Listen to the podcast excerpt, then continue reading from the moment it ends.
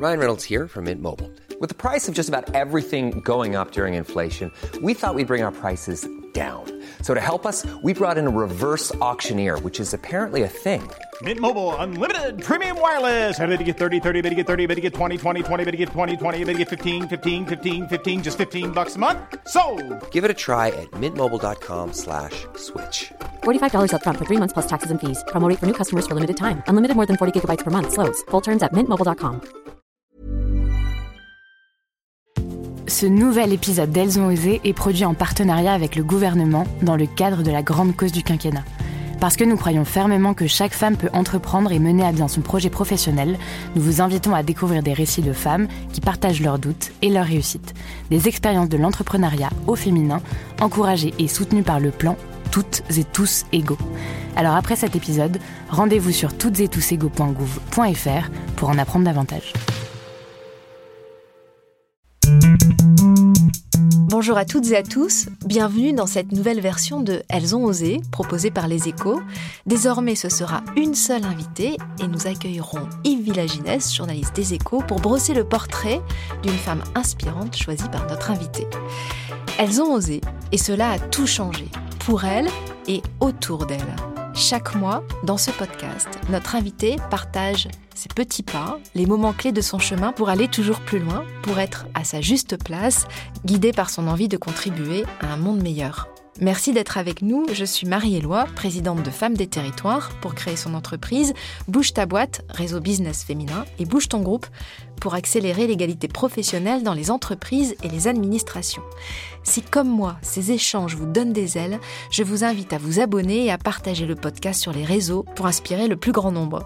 Aujourd'hui, pour cette nouvelle version, je suis très heureuse de recevoir Anne-Cécile Mailfer, la présidente et fondatrice de la Fondation des femmes, fondation qui apporte un soutien financier, matériel et juridique aux associations qui œuvrent pour les droits des femmes. Petit warning, nous évoquerons donc des sujets sensibles sur les violences faites aux femmes. Au total, ce sont plus de 600 projets qui ont été financés et 7 millions d'euros levés pour lutter notamment contre les violences faites aux femmes. Bonjour Anne-Cécile. Bonjour. Alors vous avez grandi dans un petit village près de Nancy, dans une famille de profs. Et très tôt, vous avez compris que quand on est fille, ben, les choses peuvent être différentes, tabous, euh, qu'on préfère qu'on les taise, voire qu'on se taise. Vous aviez 13 ans. Est-ce que vous pouvez nous partager ce moment? Oui, je pense que j'étais en quatrième et il y avait un cours euh, d'éducation euh, à la sexualité, qui était plutôt un cours d'éducation à la reproduction d'ailleurs que vraiment à la sexualité. Hein. Et à un moment donné, je pose la question de la masturbation féminine. Là, ça a été le début de plusieurs mois de harcèlement euh, très difficile et très douloureux, puisque à partir du moment où on est une fille, on aborde ce genre de sujet, on est vite montré du doigt. Et j'ai compris deux choses de cet épisode qui a été difficile. En plus, moi, j'étais un peu têtue. Je pensais que j'avais effectivement raison de parler de ça et qu'il n'y avait pas de raison que je ne puisse pas en parler puisque les garçons, eux, parlaient bien de masturbation entre eux euh, en se voilà, en roulant un peu des mécaniques. Et euh, je voyais pas donc le problème, en fait, à ce que nous, les filles, on puisse pas aborder ce sujet et poser les questions qu'on avait envie de poser. Et ce que j'ai compris, c'est que déjà, qu'il y avait des inégalités entre les filles et les garçons, que c'était pas pareil, en fait. Qu'on pouvait pas parler des mêmes choses. On pouvait pas parler des mêmes choses, et qu'en plus, la sexualité était au cœur de ça. La sexualité, c'était pas anodin, c'était quelque chose qui déclenchait quelque chose de fort. Et la deuxième chose, c'est que j'ai été toute seule en fait à poser ces questions. Et ensuite j'étais très isolée parce que même les filles elles pouvaient plus. Vous savez quand vous êtes harcelée en fait euh, euh, vous devenez contagieuse en quelque sorte. Et du coup je me suis retrouvée vraiment toute seule. Puis à ce moment-là je me suis dit ok la prochaine fois que je veux me battre pour quelque chose je vais le faire en bande parce qu'on est quand même plus forte quand on est ensemble. En sororité. En sororité oui. vous avez dû quitter le collège même à la suite de cette oui, histoire. j'ai changé de collège oui. Mm. tellement c'était euh, violent vous faites ensuite euh, votre scolarité, un bac S, puis euh, deux masters obtenus avec euh, mention, l'un en études latino-américaines à l'université de Salamanque en Espagne et l'autre en management en innovation sociale à, à Sciences Po Lille. Vous entamez ensuite un parcours dans une entreprise agroalimentaire, puis au sein d'une ONG sur les énergies renouvelables que vous développez en France. Et ensuite, vous vous retrouvez sur le chemin des droits des femmes en vous engageant pour l'association LENI qui soutient les personnes en situation de prostitution. Comment ça s'est fait? Quel a été le déclic pour vous engager? Bah, J'ai été en fait euh, tout au long de ma scolarité, euh, dès qu'il y avait une injustice, j'avais envie d'y faire face, de la dénoncer. Dès qu'il y avait un problème, j'avais envie d'y apporter des solutions. à Sciences Po, par exemple, j'étais élue déléguée des élèves et on a essayé de faire en sorte qu'il y ait une plus grande démocratisation du concours d'entrée. Voilà, donc je ne peux pas faire autrement que d'agir avec du sens et pour une cause en fait. Donc ça, c'était en vous Ça, c'était en moi et déjà. Comment on passe le cap Pourquoi la cause des femmes? Bah, C'est vrai qu'en fait, tout au long de ma vie, il y a eu plusieurs moments où il y a eu, comme pour toutes les femmes, des moments de violence, d'agression, et en particulier au Nicaragua, donc pour mon ONG Blue Energy. Et à partir de ce moment-là, c'est devenu complètement évident en fait que la cause des femmes est devenue quelque chose. Je me suis dit, mais en fait, pourquoi vais-je chercher un sens à ma vie à l'autre bout de la planète alors qu'en fait elle est dans mes tripes, elle est dans mes entrailles? Et juste parce que je suis une femme en fait je n'ai pas la même destinée et je vais potentiellement être amenée à subir des choses et donc du coup à partir de ce moment-là je me suis dit bah en fait mon énergie voilà, j'ai fait des bonnes études, j'ai de l'énergie, je sais parler, je sais me débrouiller. Donc, du coup, il faut que je mobilise tout ça au service de cette cause-là, de, de moi et des autres femmes, pour qu'on n'ait plus jamais à vivre des agressions, des violences.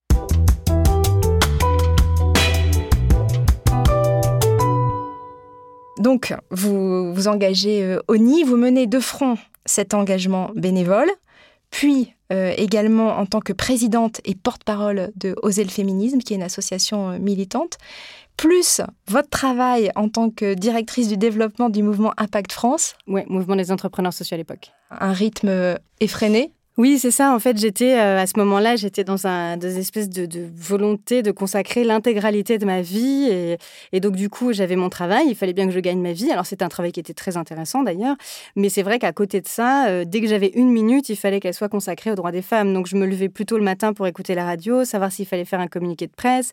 Entre midi et deux, j'appelais pour euh, soutenir, parce qu'au sein du mouvement d'Uni, j'aidais des, personnes en situation de prostitution. Donc souvent, je devais appeler le 115, et le 115, en fait, pour un hébergement d'urgence. Hein, le 115, c'est un numéro. Le SAMU social. SAMU social. Donc, du coup, j'étais accrochée au téléphone. Après, à la pause clope, j'étais en train de répondre à des journalistes. Puis après, de faire des réunions le soir, je rentrais chez moi à minuit, je repartais à 6 heures du mat. Bref, j'étais dans une surexploitation de mon temps de vie. J'avais pas une seule minute pour, euh, d'ailleurs, désolée pour mes copines qui m'écoutent, j'avais pas beaucoup de temps pour mes amis ou pour ma famille. J'étais, euh, voilà, complètement euh, dédiée à, à, ça, à cette cause. Et c'est vrai qu'avec le travail, en plus, c'était devenu difficile physiquement à, à tenir sur le long terme. Et puis, euh, autre moment euh, un peu clé, euh, on va dire, en 2015, en fait, j'ai été en plus de ça harcelée par des médecins qui n'étaient pas contents parce que j'avais dénoncé une fresque à caractère pornographique qui était sur les murs d'un CHU d'un hôpital. Alors, j'ai vu cette fresque hein, de garde, ouais. absolument enfin terrible, hyper sexiste, ouais. hyper violente. Hyper violente. Et ouais. à cette époque-là, vous preniez très souvent la parole, puisque vous étiez porte-parole de Oser le féminisme et présidente, et notamment sur les plateaux Vous avez une éloquence qui est très forte. Et donc, vous êtes insurgé, enfin, vous avez dénoncé cette fresque. S'en est suivi euh, énormément de cyberharcèlement, c'est ça? Oui, voilà. Alors, pas que cyber, d'ailleurs, c'est ça qui fait peur aussi. Hein. En fait, euh, je dénonce cette fresque pornographique qui euh, représente en fait la ministre de la Santé sous la forme de Wonder Woman multipénétrée, donc un viol collectif par plusieurs super-héros. Donc, on est vraiment dans le... Enfin, voilà, quelque chose d'absolument insupportable. En plus, médecins, salles de garde, hôpital, des endroits où, voilà, où le personnel médical est quand même censé aussi recevoir, euh, pas, dans ces endroits, mais quand même, le personnel médical est censé recevoir des femmes, y compris des femmes qui ont subi des violences sexuelles. Donc, c'était absolument insupportable, injustifiable. Sauf que, en réalité, des médecins à l'époque trouvaient ça tout à fait convenable parce que c'est la culture carabin, ça s'appelle comme ça.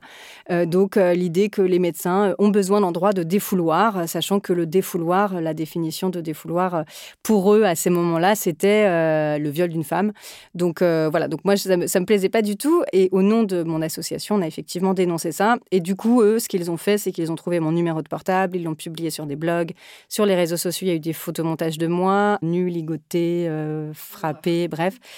Et y compris donc des messages et mon téléphone pendant deux jours sonnait toutes les cinq minutes avec des menaces. Et du coup, ces médecins-là laissaient des messages sur ma boîte vocale. Donc on voit bien le sentiment d'impunité totale en disant leur nom, la ville, leur profession. Donc, il y avait je sais plus qui, qui était psychiatre à Nice, euh, qui me disait qu'en fait, il fallait que je revienne sur mes propos, sinon il n'allait pas arrêter de me harceler et que ça n'arrêterait pas tant que je ne reviendrais pas sur mes propos. D'autres commentaires qui disaient euh, si celle-là, elle se pointe aux urgences, euh, voilà. Donc, bref, donc des choses qui sont complètement, enfin, incommensurable, quoi, complètement, complètement folle. Et euh, ça m'a atteint, évidemment, ça m'a atteint en fait. Même si euh, je suis militante, même si j'ai l'habitude qu'il y ait des gens qui soient pas d'accord, le fait qu'ils aillent jusqu'à, voilà, vraiment ce côté très intrusif dans ma vie et qui ces menaces-là, c'est vrai que ça m'a vraiment affectée. J'étais très, très, très fatiguée par mon militantisme et ma double vie de professionnelle et de militante. Et du coup, à ce moment-là, je me suis dit bon, je pense qu'il faut que je fasse une petite pause là. Je, je vais pas y arriver sinon. C'était la goutte d'eau qui a fait déborder le vase. En fait, il y avait trop, quoi. C'était un trop plein. Et une pause, c'est souvent salvateur. Hein. On, a l'impression qu'on ne peut pas s'autoriser à faire des pauses et c'est souvent mal vu par le regard extérieur. Et pourtant, c'est salvateur. C'est comme la terre en jachère. C'est souvent là d'où naissent les meilleures idées. Parce que pendant cette pause, ben, vous retrouvez de l'énergie. Et en plus, vous vient l'idée, de créer la Fondation des femmes, c'est ça? Oui, exactement. Donc je quitte la présidence et la porte-parole d'Oser le féminisme et je me laisse quelques mois et j'avais cette idée d'une fondation pour les droits des femmes parce que euh, au sein d'Oser le je voyais bien parce que je travaillais tous les jours avec des tas d'associations qu'elles étaient petites, qu'elles n'étaient pas nombreuses, que dès qu'elles avaient une idée, elles disaient ah bah oui mais on peut pas, on n'a pas l'argent pour faire ça. Qu'elles je voyais que des projets étaient refusés parce qu'il n'y avait pas les moyens et non seulement il n'y avait pas les moyens, mais ils n'avaient aucune idée du début du commencement de où trouver les moyens. Et avec des, tout le monde faisait tout avec des bouts de ficelle. Hein. Exactement. Bah, beaucoup de, bah, ça c'est les femmes. Hein. Donc euh, beaucoup de bénévolat. Euh, mais t'inquiète pas, je fais à ma sauce. Euh, je prendrai trois Tupperware, ça va le faire. Et de fait, ça va, enfin ça le fait. C'est-à-dire que nous les femmes, on tient le monde à bout de bras depuis toujours et on y arrive. Mais mais c'est fatigant, c'est usant. Et puis si on veut vraiment changer profondément les choses et profondément la société. On ne peut pas le faire juste avec trois bouts de ficelle. C'était en tout cas ma conviction. Et donc je me suis dit, au lieu de dire ce serait bien qu'il y ait une fondation des femmes, je me suis dit, bah écoute, bouge-toi, allez. Et puis moi, ça me permettait aussi de reculer un tout petit peu par rapport au terrain, parce que quand on est à la tête d'une fondation, on soutient les associations, on n'est pas vraiment en première ligne. Et donc, du coup, ça me permettait de continuer à vivre euh, bah, ma passion, mon engagement, sans pour autant euh, être complètement euh, en prise avec le terrain, quoi, d'avoir voilà, un petit recul. Et j'ai également arrêté de travailler ailleurs. Je me suis dit, il faut que je regarde la réalité en face. Ce qui me donne envie de me lever le matin et de me coucher le soir, c'est la cause des femmes. Donc, je vais arrêter d'essayer de multiplier les trucs, de gagner ma vie d'un côté et de militer le soir. Ça marche plus. Donc, du coup, je me suis dit, bon, bah, j'y vais, je vais essayer, je vais voir ce que ça va donner. Et puis, bah, je vais essayer de lancer cette fondation. Mais comment on, lance une fondation? Parce que c'est pas rien, c'est pas lancer une association, c'est vraiment quelque chose de conséquent. Comment on lance ça? Comment vous êtes dit Alors, j'imagine c'est une longue maturation, mais comment vous vous êtes dit, allez, j'y vais, c'est ça? Bah, En fait, c'est une personne en fait qui a débloqué. Euh, moi, quand j'ai des idées, ce que j'aime bien, c'est euh, faire un peu le ping-pong avec les gens. Donc euh, dire, au fait, j'ai cette idée, qu'est-ce que tu en penses? Et puis voir comment ça répond. Et c'est toujours très instructif de voir comment les gens répondent à ça. Donc il y avait des gens qui disaient que c'était une idée complètement euh, nulle, ça marcherait jamais, parce que personne ne voudrait jamais donner de l'argent contre les violences faites aux femmes, que si ça avait jamais existé, c'est parce que ça ne pouvait pas exister. Et puis euh, il y a d'autres personnes qui étaient beaucoup plus euh, favorables à cette idée, en particulier une qui s'appelle Léa Thomasin. Qui est venue dans le podcast Qui est déjà venue dans votre podcast, qui est merveilleuse, qui a monté donc un site qui s'appelle Hello Asso qui euh, permet à des tas d'associations en France de collecter des fonds euh, pour leur propre association. Et donc, je l'ai appelée, je la connaissais de loin. Et je lui ai dit, voilà, j'ai cette idée, euh, mais j'ai besoin d'un peu de data, d'un peu de données, en fait, sur le marché, entre guillemets. C'est quoi les dons en France pour les droits des femmes aujourd'hui? Est-ce qu'il y aurait matière à... Je lui c'est quoi? Il n'y a même pas la catégorie dans mon site. C'est-à-dire, je ne peux pas répondre à cette question, je ne sais pas, il n'y a pas marqué, il n'y a pas femme, en fait. Il y a animaux, il y a sport, il y a tout ce que tu veux, mais il n'y a pas femme. Je crois qu'aujourd'hui, c'est 1,6% des dons privés, publics, tout confondus, qui sont attribués à la cause égalité femmes-hommes. C'est rien. Oui, voilà, on, reste sur des montants euh, complètement, euh, absolument ridicules, ça c'est clair. Et donc Léa, ce qu'elle me dit à ce moment-là, elle me dit, écoute, ton idée c'est une bonne idée, vas-y, je te suivrai, je vais t'aider. Et donc, du coup, bah, j'étais un peu obligée de le faire après. Et voilà comment j'ai lancé la, Fondation des femmes. Ça, c'est la super technique. Hein. En parler autour de soi quand on a un projet, parce qu'après, on est fichu. Tout le monde revient vers nous en disant Et alors, t'en es, euh, où, Et t'es fichu. Moi, j'utilise beaucoup cette technique aussi, euh, d'en parler autour de moi avant même que ça soit fait. Mais de cet exemple-là, ce que j'aime aussi, c'est que hum, c'est le fait qu'on se rappelle que même s'il y a des personnes qui sont identifiées comme ayant fondé ou comme étant un peu leader, entre guillemets, ou locomotive, en réalité, ce qui fait un train, c'est les wagons derrière. C'est en fait parce qu'elle a été euh, deuxième, je suis en tête du train. Donc, en fait, les leaders ne sont leaders que parce que d'autres personnes ont décidé de les suivre et ont dit aux autres, regardez, vous pouvez suivre cette personne. Et ça, c'est vraiment important de, le comprendre. Et l'aventure de la Fondation des femmes, c'est une aventure très collective, même si j'en suis euh, à la tête. ont décidé de soutenir et chacun fait sa part en fait. Je voudrais juste donner quelques chiffres sur euh, les violences faites aux femmes euh, aujourd'hui, sous votre contrôle évidemment. 137 mhm. femmes tuées en 2022 par leur conjoint ou euh, ex-compagnon. Par leur conjoint ex-compagnon, non, on est un petit peu moins, mais, mais bon, c'est de toute façon, c'est trop. Plus de 200 000 victimes de violences conjugales chaque année. Oui. Une femme sur deux a déjà subi une violence sexuelle. Ouais, c'est même plus, je pense. Dans 91% des cas, les femmes connaissent leur agresseur. 94 mm. 000 victimes de viol ou tentatives chaque année. Mm. Et seulement 1% des dossiers de viol qui se concluent par une condamnation. Ouais, 1% des cas de viol, ouais. Mm. Merci de rappeler ces chiffres parce qu'en fait, on rappelle euh, quand même ce sur quoi on travaille tous les jours. C'est quelque chose de déjà euh, d'abject parce qu'on est sur des atteintes euh, aux personnes qui sont extrêmement graves. On est sur des meurtres, on est sur de la torture, on est sur du viol. Donc je pense que c'est ce qui peut se passer de pire sur le corps d'une personne. Et aussi, et c'est un peu là notre drame, on va dire, c'est massif. En fait, il y a énormément de femmes à qui ça arrive. Et c'est parce que c'est massif qu'on a autant de mal à, réussir à, à l'affronter, quoi, et mettre un terme et à se dire on change tout, on fait autrement, on met des moyens dessus. Vous êtes devenu du coup la première structure française de collecte mm. grand public euh, sur ces sujets-là. Les débuts sont laborieux, Anne-Cécile. Oui. parce que vous parce que ça, tout commence toujours par un petit pas. Ouais. Et vous aussi, la fondation, parce que vous avez créé la fondation, et les sous ne sont pas arrivés comme ça. Il a fallu aller les chercher, comme pour tout. Oui, oui, et en plus, moi, j'ai pas de fortune personnelle, aucune fortune personnelle. Je ne connais aucune grande fortune. Je ne connais aucun PDG. Donc, du coup, euh, je dis voilà, on veut faire une fondation récolter des millions d'euros. À l'époque, j'avais, euh, enfin voilà, trentaine quoi. Là, et je suis une femme. Du coup, euh, il y a, oui, il y a certaines personnes qui m'ont regardée avec un petit sourire de elle est bien mignonne quoi. Je et bien. comment va-t-elle voilà. Mais du coup maintenant ils me regardent autrement et ça j'adore. Mais bon, donc c'est sûr que c'était pas facile et vraiment les premiers mois, euh, j'ai galéré quoi dans les réponses qu'on m'a faites lorsque j'allais voir des personnes ou des entreprises hein, pour solliciter leur soutien.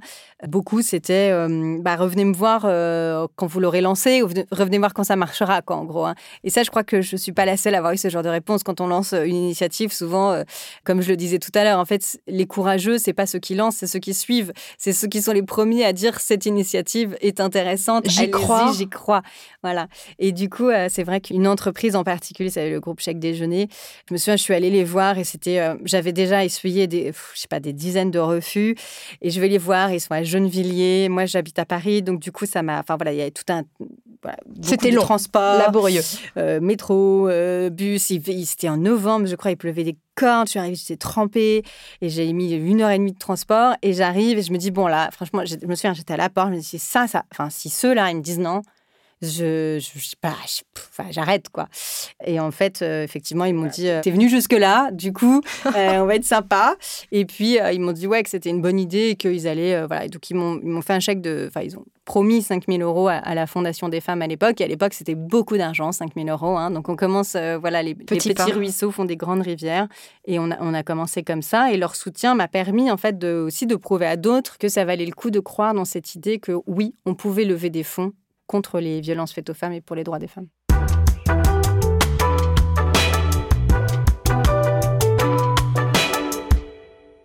Et tout s'est accéléré au moment de MeToo, euh, parce que vous rencontrez Julie Gaillet. Mm.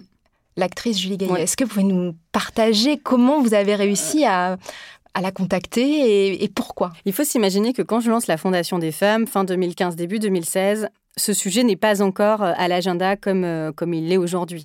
C'est encore un sujet difficile et c'est pour ça d'ailleurs que certaines entreprises ont eu beaucoup de mal au début à comprendre l'intérêt de se positionner sur ce sujet-là.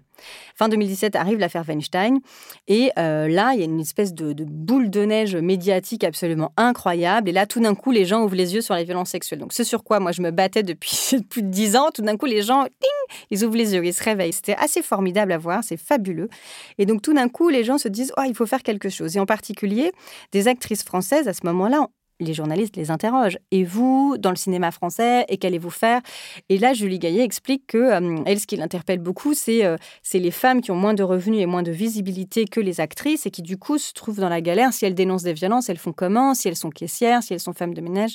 Et elle dit ce qu'il faudrait, c'est euh, collecter des fonds pour soutenir les associations qui les aident. Du coup, moi, j'entends ça à la télé, je me dis, OK, alors elle, il faut absolument que je lui parle parce qu'on existe, on est là.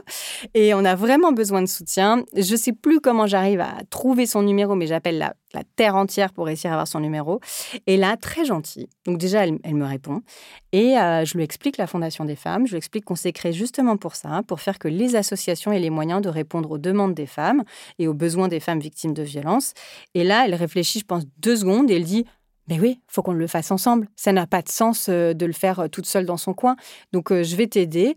Et elle a rameuté toute sa communauté. Elle a fait vraiment, je me souviens, elle a sorti son téléphone. C'était tous les numéros de la terre entière qu'elle connaissait, de toutes les actrices de la terre entière. Et c'était venez, on va faire un truc pour soutenir la Fondation des femmes. C'est très important. Aujourd'hui, je le rappelle, ce sont plus de 7 millions d'euros levés, 600 projets aidés, énormément d'actions aussi pour y parvenir.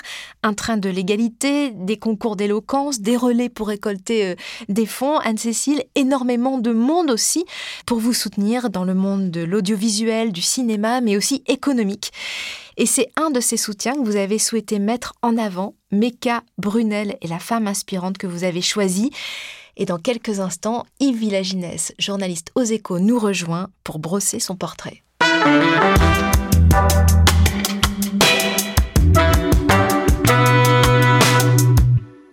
Bonjour Marie, bonjour Anne-Cécile Maillefer. Donc pour la préparation de ce podcast, vous avez dénoncé Meka Brunel. Je vous en remercie parce que cela m'a donné l'occasion d'avoir une conversation très très enrichissante avec elle. Meka Brunel, pour ceux qui ne la connaissent pas, a été l'une des rares femmes dirigeantes d'un groupe important dans le bâtiment. Elle a été à la tête d'un bailleur privé immobilier. Alors son histoire personnelle est celle de l'exil, celle d'un déracinement avec son pays d'origine, l'Iran, Meka, c'est en réalité un diminutif, celui du prénom Marconnet. Alors toutes mes excuses pour ma prononciation approximative du persan. Marconnet, pardon, euh, je, suis en train de récidiver. Marconnet, cela veut dire grand désir, c'est un prénom ancien que la mère de Meka est allée chercher dans un livre Zoroastre. Jeune fille, Meka est scolarisée au lycée français de Téhéran dans les années 1970. Elle est arrivée en France pour poursuivre ses études d'ingénieur et elle y restera après la révolution islamiste. Alors quand on s'appelle Mecca, devenir ingénieur, je crois que c'est un peu de la prédestination. Mecca est devenue ingénieure parce qu'elle n'avait, dit-elle, aucun talent, à part celui peut-être de résoudre des problèmes. Or, résoudre des problèmes, cela revient à trouver des solutions. Et ça, quand même, il faut le dire, c'est un super pouvoir. Un super pouvoir qui va lui être utile sur les chantiers et dans sa carrière aussi de manager. Parce que le management, c'est l'observation des problématiques et donc des solutions à trouver, et celui des gens. Le management, c'est assembler des équipes avec de multiples talents, un peu comme au rugby, hein, en période de Coupe du Monde. Plus jeune, Meka s'est beaucoup intéressée au football, elle y jouait enfant avec son frère. Mais aujourd'hui, elle le dit elle-même, hein, elle préfère le ballon ovale et de loin. Un sport, dit-elle, qui est plus représentatif de ce qu'est ou de ce que pourrait être une organisation humaine bien huilée. Des gens de nature et de compétences différentes qui doivent coopérer parce que sans le collectif, l'équipe n'a aucune chance de l'emporter. Je fais une petite incise à propos de la cérémonie d'ouverture de la Coupe du Monde de rugby, vous en avez entendu parler. Certains l'ont jugée caricaturale, brouillon, pas très flatteuse pour la France. Eh bien, Meka, elle, elle l'a beaucoup appréciée. Elle qui se dit française d'adoption, elle a apprécié cette autodérision et la représentation d'une France populaire qu'elle aime tant. Populaire, hein, mais pas populiste. Elle est très sensible à l'iniquité, un mot qu'elle préfère à injustice, parce que, dit-elle, l'iniquité se niche dans les détails de la vie quotidienne. Un exemple. Pendant le confinement de 2020, lié à la crise sanitaire du Covid, Meka dirigeait alors un bailleur privé, une société qui gère des logements. Et dans cette période, son entreprise organisait des événements sur intranet. Alors, on y partageait des photos, euh, certains de leurs vues magnifiques depuis leur maison de campagne. Alors que d'autres salariés de son groupe dans l'entreprise, en particulier les gardiens d'immeubles, eux, ils passaient leur confinement dans leur logement de fonction. Et cette inégalité, cette iniquité de traitement, Meka, ça l'avait mis mal à l'aise, alors on, a arrêté le partage des photos. Comme les inégalités envers les femmes qui la mettent mal à l'aise. Pour Meka, il faut enlever la chape qui repose sur les femmes et qui fait que les sociétés les considèrent comme une minorité. Une minorité. Parlons-en. Les femmes représentent 52% de l'humanité. C'est une majorité plutôt, non? Un déni de démocratie. Pour elles, les hommes et les femmes, ce sont les deux ailes de l'humanité. C'est beau ça, non, comme expression, les deux ailes de l'humanité? Eh ben, n'oubliez pas que les Persans, les Perses, ont inventé la poésie. Alors pour conclure, je vous livre ce morceau de poésie persane, l'un des préférés de Mecca Brunel, un quatrain du grand poète persan du XIIe siècle, Omar Khayyam. Entre la foi et l'incrédulité, un souffle. Entre la certitude et le doute, un souffle. Sois joyeux dans ce souffle présent où tu vis, car la vie elle-même est dans le souffle qui passe. Merci Yves. Merci, j'adore, j'adore la poésie. Anne-Cécile, vous saviez tout ça de Mecca Brunel, qui est plus connue pour euh, son côté businesswoman. Pour son côté businesswoman, ouais, exactement. Oui, ouais, alors, mais d'ailleurs, c'est pas dit là, mais je me permets du coup de rajouter des choses de notre expérience. Euh, Mecca et moi, en fait, pendant le confinement, elle a fait retirer des photos, mais surtout ce qu'elle a fait pendant le confinement, c'est que moi, je l'ai appelée à ce moment-là. J'ai dit voilà, euh, on a un problème parce que des centres d'hébergement sont fermés parce qu'ils sont confinés. Du coup, lorsqu'une femme est victime de violence, comment elle fait? Où est-ce qu'elle va? Comme elle ne peut pas aller chez ses proches puisqu'on n'a pas le droit. Elle est obligée de Elle va où? On a besoin d'endroits, de lieux qui réouvrent, qui ouvrent. Et en fait, dans son groupe immobilier, ils avaient des résidences universitaires. Et donc, en particulier, on en a réouvert une à Nanterre et on a pu héberger plus de 150 femmes et enfants euh, pendant le confinement. Tout ça gracieusement, euh, euh, tout était entretenu, gardienné, etc. par le groupe de, de MECA à l'époque. C'était vraiment ces décisions. Et on a réitéré le 15 août 2021 lors de la prise de Kaboul par les talibans. Là, à nouveau, je l'appelle et dis voilà, là, on a un groupe de femmes féministes afghanes qui vient de s'échapper par le dernier avion. Elles arrivent euh, ce soir, demain, on ne sait pas où les mettre. Et là, même chose, euh, elle les a évidemment euh, hébergées dans des résidences universitaires complètement incognito et absolument gracieusement pendant des mois. quoi. Donc Meka, c'est quelqu'un de déterminé, avec des vraies valeurs, des vrais principes. C'est une femme très forte. J'adore les femmes fortes et les femmes en général, mais c'est vrai que les femmes fortes, je suis particulièrement admirative de leur courage et, et très, très, très généreuse. Et puis là, en ce moment, elle ne dirige plus de groupe puisqu'elle est à la retraite mais très, très, très active, comme vous pouvez vous l'imaginer. Il y en a en train de travailler ensemble à monter une foncière féministe. Qu'est-ce que c'est une foncière féministe? C'est l'idée, c'est d'acquérir des bâtiments qui permettront à des associations d'ouvrir des centres d'hébergement euh, à bas coût, quoi. Euh, voilà, donc c'est d'investir dans l'immobilier, mais à but euh, social féministe. Encore une fois, chacun, chacune fait sa part hein, dans, cette histoire. C'est un beau duo, en tout cas. que vous formez avec Meka, mais il y en a beaucoup hein, autour de vous qui font énormément de choses. J'ai de la chance. Bah, c'est pas de la chance.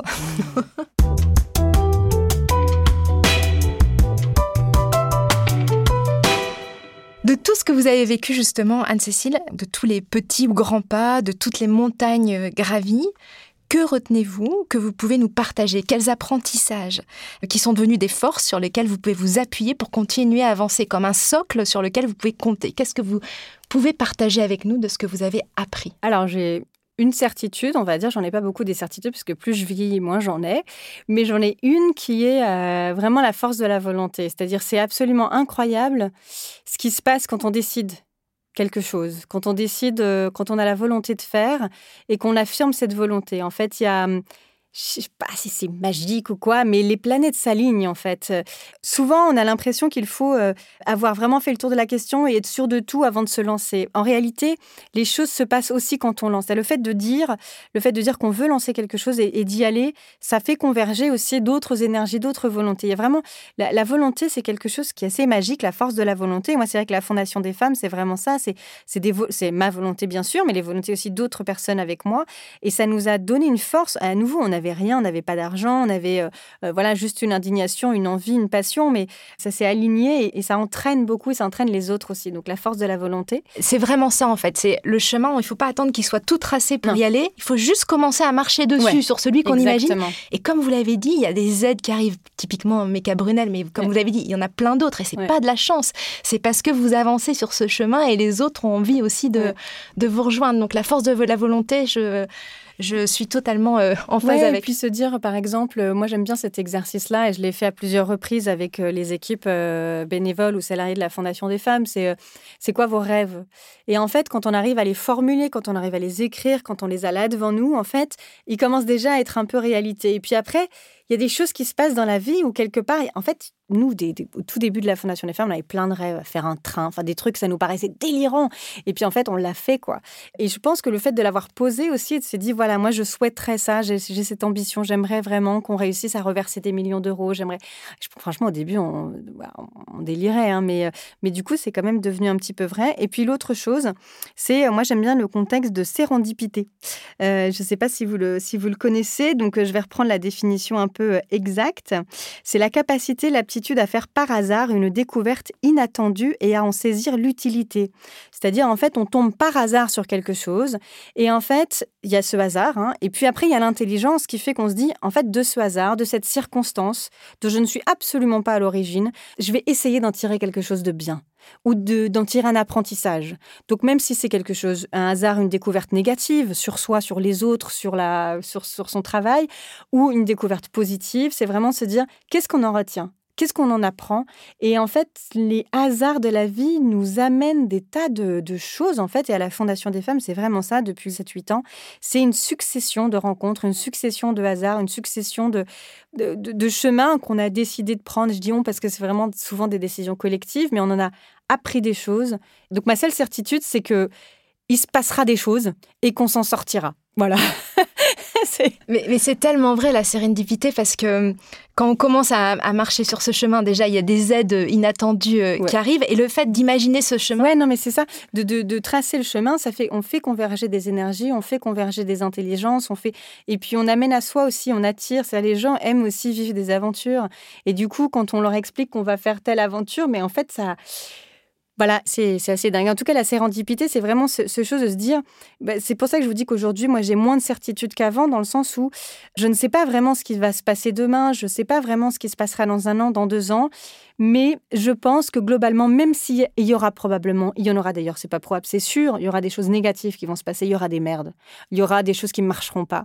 Mais en fait, je suis sûre qu'on aura l'intelligence de comprendre, d'apprendre, de rebondir. Moi, toute ma vie, à chaque fois que j'ai eu des trucs qui me sont arrivés, des fois, franchement, j'ai été vraiment mal. Quoi. Il y a des moments, j'ai déprimé, il y a des moments, j'étais. Et en fait, j'ai quand même réussi à en, tirer quelque chose, à en apprendre quelque chose. Et ce qui m'est arrivé personnellement, c'est la même chose que je vois aujourd'hui à la Fondation des femmes. On a toujours l'occasion de voilà d'apprendre, de rebondir, de progresser et de découvrir des choses sur soi, sur les autres ou sur ce qu'on fait. Quoi. Et ça, la sérénité, c'est valable pour tout le monde. En fait, mm. on a toutes et tous des opportunités qui nous passent devant. Mais comme vous dites, c'est la capacité à les voir déjà, à les saisir et à en faire quelque chose. C'est à lâcher prise aussi. À, lâcher dire, en fait, euh, faut pas être effrayé que des choses qu'on n'a pas prévues arrivent c'est la vie en fait. C'est ce qui se passe partout dans la vie, tout le temps. Mais euh, donc on n'a pas le contrôle en vrai de notre destin. Par contre, ce qui voilà, par contre, on se dépatouille. L'humanité se dépatouille depuis toujours avec ce qui lui arrive. Et voilà, et c'est cette capacité à voir comment se dépatouiller avec ce qui nous arrive qui nous fait, euh, je pense. Euh, et moi, j'espère que la fondation aura encore de très belles années devant elle. Et on disait 7 millions d'euros, c'est beaucoup 7 millions. Mais en vrai, quand on parle de 200 000 femmes victimes de violences conjugales par an, c'est rien du tout. Du coup, on veut collecter évidemment beaucoup plus d'argent à l'avenir et je pense que le chemin ne sera pas tout droit, ne sera pas tracé. Je ne sais même pas ce qui va se passer, probablement à nouveau beaucoup de choses positives ou négatives, mais je sais qu'avec mon équipe, on réussira à faire en sorte de rebondir, d'apprendre et de progresser. Oui, parce que comme vous dites, les moyens sont infimes, hein. même si c'est la grande cause du quinquennat, les moyens mm. restent infimes sur euh, l'égalité. Mm. On sait ce qu'il faut faire, on sait le montant euh, des moyens qu'il faudrait mettre. Vous avez vous-même demandé un milliard d'euros voilà, alors d'ailleurs, on a fait une réestimation. On vient de sortir un rapport le 25 septembre qui montre d'ailleurs que on a réévalué en fait euh, le montant que met l'État sur la table pour combattre les violences sexistes et sexuelles. Et on a aussi fait le calcul de combien il faudrait euh, consacrer pour pouvoir répondre aux besoins des femmes euh, victimes de violences. Et en fait, l'État aujourd'hui, ce qu'il met sur la table, c'est 170 millions d'euros donc, on pourrait dire c'est bien, mais en réalité, ce qu'il faut, c'est au minimum plus de 3 milliards d'euros pour faire face euh, aux besoins des femmes et ne pas mettre l'argent. Je vais vous donner un exemple très très concret. C'est aujourd'hui, à l'heure où je vous parle, il y aura euh, dans la journée des femmes qui vont appeler les numéros d'urgence pour demander un hébergement en urgence parce qu'elles sont victimes chez elles. Et à 4 femmes sur 10 qui vont appeler aujourd'hui, on leur dira non madame, on n'a rien, revenez demain. Sauf qu'en fait, laisser une femme chez elle alors qu'elle a décidé de partir, c'est l'exposer à un danger imminent puisqu'elle est en situation de violence chez elle. Et c'est aussi potentiellement la faire retomber dans des cycles d'emprise qui fait qu'en fait, ça va être très difficile. Elle va attendre encore plusieurs mois avant de rappeler le numéro. Donc, en tout cas, quand on dit qu'il n'y a pas assez de moyens, c'est des conséquences très concrètes sur la vie des femmes. Moi, je pense que c'est l'une des raisons pour laquelle aujourd'hui, il y a encore plus de 120 femmes qui ont été tuées sous les coups de leur conjoint ou ex-conjoint. Enfin, sur les, pas forcément des coups d'ailleurs, parce qu'ils sont très imaginatifs dans la manière de tuer leurs femmes. Mais en tout cas, c'est les féminicides, c'est les violences sexuelles. Tout ça, c'est aussi une question d'argent. Et l'argent qu'on met pas sur la table, c'est des femmes qui en subissent les conséquences. C'est bien sûr une question d'argent qui montre aussi la volonté politique. Aujourd'hui, le ministère de, l'égalité reste encore le plus petit budget de tout le gouvernement.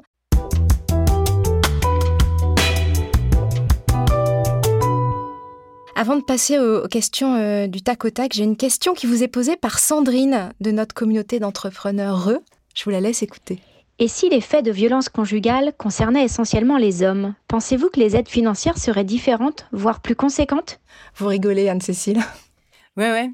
Mais j'ai un exemple très précis sur le fait que, effectivement, quand ça concerne les hommes. Euh, alors, c'est une très bonne question à deux égards. Déjà, un, parce qu'elle me permet de rappeler qu'en fait, si aujourd'hui les violences concernent massivement les femmes, c'est parce que nous vivons dans une société inégalitaire que les femmes n'ont pas le pouvoir et qu'une manière d'exclure les femmes de pouvoir, c'est via les violences qui sont exercées contre elles. Donc en fait, en réalité, si demain c'était les hommes qui étaient victimes de violences, ça voudrait dire qu'ils n'auraient pas le pouvoir. Donc en fait, la situation serait exactement similaire à celle d'aujourd'hui pour les femmes. Vous voyez ce que je veux dire? C'est-à-dire qu'en fait, le problème, c'est que les violences sont la résultante d'une inégalité de pouvoir. Mais imaginons, nonobstant, imaginons quand même la question est est-ce qu'on met plus d'argent sur les problèmes des hommes en gros que les problèmes des femmes? La réponse est oui, à plein d'égards. Il y a plus d'argent par exemple sur euh, le euh, Viagra que sur euh, n'importe quelle pilule pour les femmes. Il y a plus d'argent sur toutes ces problématiques-là que sur la santé des hommes par exemple que la santé des femmes. C'est assez manifeste il y a des, il y a des tas d'études et de rapports qui le montrent. Donc oui, le problème c'est que comme on a aujourd'hui en situation de pouvoir une catégorie de la population qui est les hommes. Et en fait, c'est quelque part, c'est pas forcément euh, mal intentionné, mais ils comprennent les problématiques au travers de leurs yeux. Donc du coup, eux, ils voient ce qui est important pour eux et ils voient pas ce qui est important pour les autres. Bah, quand il y a que 15 à 20% de femmes euh, en position de pouvoir dans tous les domaines, que ça soit euh, économique, politique, justice, éducation, évidemment que notre voix en tant que femme ne compte pas. Absolument, notre voix ne compte pas. Et c'est vrai que les décisions budgétaires, quand on les regarde, ça s'appelle au prisme du genre, c'est-à-dire quand on essaie de voir garçon-fille et de regarder euh, et de mélanger, euh, d'avoir ces yeux-là et cette attention-là quand on regarde le budget de la France, on voit bien qu'effectivement, et c'est d'ailleurs euh, pour cette raison-là pour laquelle on demande un budget genré, c'est-à-dire on demande à ce qu'il y ait cette analyse qui soit faite. On va voir, par exemple, dans les villes, le fait qu'on met plus d'argent sur les sports masculins pratiqués. Alors, pas des sport masculin, pardon, pratiqué majoritairement aujourd'hui par des hommes, c'est pas de sport masculin. Voilà, donc en fait, on va construire euh, des stades de foot avec l'argent public, l'argent de tout le monde, qui vont être en réalité massivement utilisés plutôt par des hommes. Et on ne va absolument pas, si je vous parle de sport, c'est qu'on va, la ville de Paris par exemple, va plutôt euh, mettre de l'argent sur des terrains de basket, des terrains de foot, euh, des, ce genre de choses. Enfin, je dis la ville de Paris, n'importe quelle ville d'ailleurs, plutôt que dans des sports plutôt pratiqués par des filles, comme l'aérobic, euh, les pilates, où en fait là, c'est des cours privés. Donc en fait, les femmes, elles payent pour leurs cours de sport, quand les hommes se font payer, entre guillemets, par la collectivité, les espaces dans lesquels ils exercent du sport. Moi, je ne critique pas le fait qu'il y ait de l'argent public sur le sport, c'est très bien, mais idéalement, il faut regarder ça. Quand on regarde au prisme du genre, on se rend compte que, bah tiens, c'est quand même bizarre que euh, les pratiques sportives plutôt pratiquées par des hommes soient mieux financées que les pratiques sportives plutôt pratiquées par des femmes. Et ça, c'est un exemple qui, effectivement, est valable euh, dans à peu près euh, tous les domaines. J'ai des questions pour vous auxquelles il faudra répondre au tac au tac. Est-ce que vous avez une discipline de vie? Oui, depuis peu. Je prends le vélo pour aller au travail et c'est une grosse discipline de vie. Euh, donc du coup, j'ai renoué avec, euh, une, euh, avec un quotidien un petit peu plus sain physiquement. À quoi dites-vous non désormais? Ou à quoi êtes-vous fier d'avoir dit non? Dans le travail, ça m'arrive aujourd'hui de dire non à certains partenaires. Voilà, quand ça correspond pas à un certain nombre d'éthiques ou de valeurs, euh, je, dis non et je, j'en suis plutôt fière. Euh, j'avais dit non, par exemple, je voulais pas aller sur le plateau d'Anouna. Voilà. Ça, je trouve, c'est cool.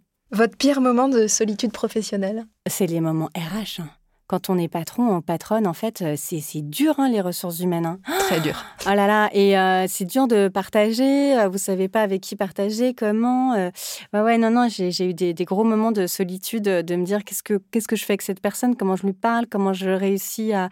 Ça, ça, ça me tracasse beaucoup. Et c'est pas facile. Mm. Ça, je pense, c'est vraiment le côté de mon, de mon travail qui est le moins agréable. D'où l'intérêt des réseaux d'entrepreneurs. Oui, exactement. Que souhaiteriez-vous absolument faire dans votre vie? J'aimerais bien avoir une cabane dans les bois. Vivre?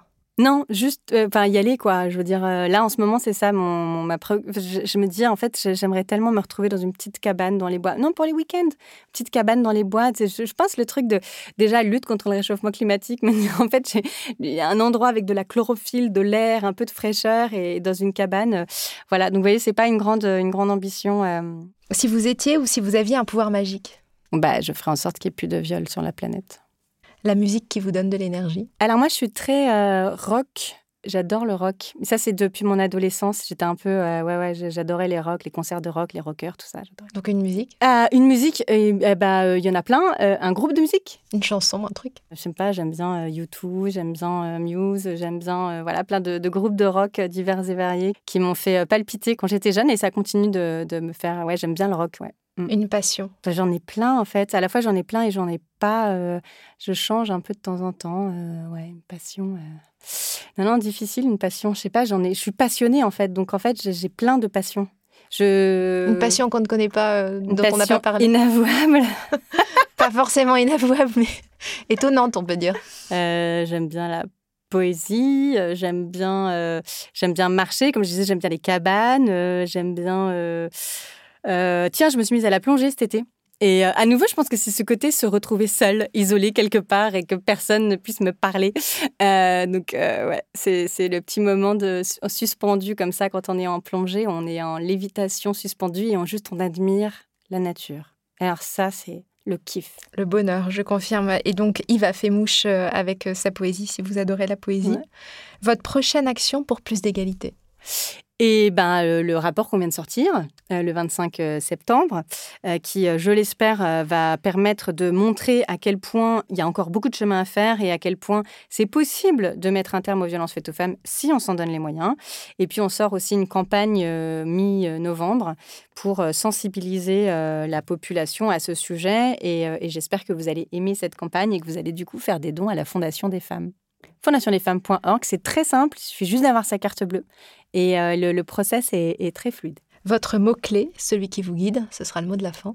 Bah, euh, non, je veux pas redire sérendipité, je dirais plutôt, euh, on en a pas un, un tout petit peu parlé, mais j'aime bien le, j'aime bien le concept de sororité, j'aime bien cette, cette force de, de- d'une solidarité entre femmes, mais qui est pas que entre femmes. D'ailleurs, moi, je pense que la sororité, il y a plein d'hommes aussi qui peuvent euh, l'expérimenter avec nous, Euh, et, euh, et c'est, en fait, vraiment, euh, moi, ça me donne une telle joie au quotidien d'être euh, dans un gang de meufs et, euh, et, de, et de serrer les coudes. Et ce qu'on arrive à faire, c'est incroyable. Vraiment, les femmes ont une... Enfin, les femmes, des hommes aussi, mais je veux dire, moi, je- ce que j'expérimente là aujourd'hui, c'est plutôt les femmes, et c'est une force dans le collectif. Et ça demande effectivement de sortir un petit peu de, de soi. Mais euh, il faut qu'on... Je pense que ça doit être aussi pour, euh, pour, pour nous, nos sociétés, euh, vraiment renouer avec ça. C'est, c'est... En plus, c'est ça qui nous... Enfin, moi, qui me fait que je me sens vivante. C'est quand je suis euh, ouais, dans un mouvement collectif. Je valide le mot sororité. Merci Anne-Cécile Mayfer. Merci. Ce que je retiens de notre échange, c'est effectivement la sérendipité, la sororité, le fait qu'il faut juste euh, imaginer son chemin, commencer à marcher dessus, Mm. et puis euh, les aides arrivent, quelles qu'elles soient, qu'il faut pas lâcher, qu'il faut persévérer, qu'il faut utiliser ses atouts pour euh, faire avancer ceux auxquels on croit, Apprendre de ses erreurs aussi. hein. apprendre de ses erreurs, s'accorder des temps de pause, Mm. ça fait jamais de mal. Mm. Yves. Et se reconnecter à la nature. Ouais. Et qu'ensemble, on est capable de tout. Ah ouais, c'est incroyable ce qu'on peut faire. Si on veut vous suivre, rendez-vous euh, tous les vendredis à 7h20 sur France Inter pour votre chronique en toute subjectivité. J'en profite également pour citer le titre de votre dernier livre qui est paru en 2017, Tu seras une femme, guide féministe pour ma nièce et ses amis. Merci à vous toutes et tous qui nous écoutez. Un immense merci à Yves Villaginès, Ariane Godefroy, Camille Codor, Marie Jaworski, Elisa Grenet. Merci aussi à Sandrine Daouz, Aya Cassel et Les Échos pour l'organisation. Rendez-vous dans un mois pour un nouveau podcast Elles ont osé avec Les Échos. D'ici là, gardons précieusement en nous cette citation de Goethe qui correspond si bien à l'esprit de ce podcast et à la sérendipité. Quoi que tu rêves d'entreprendre, commence-le. L'audace a du génie, du pouvoir, de la magie.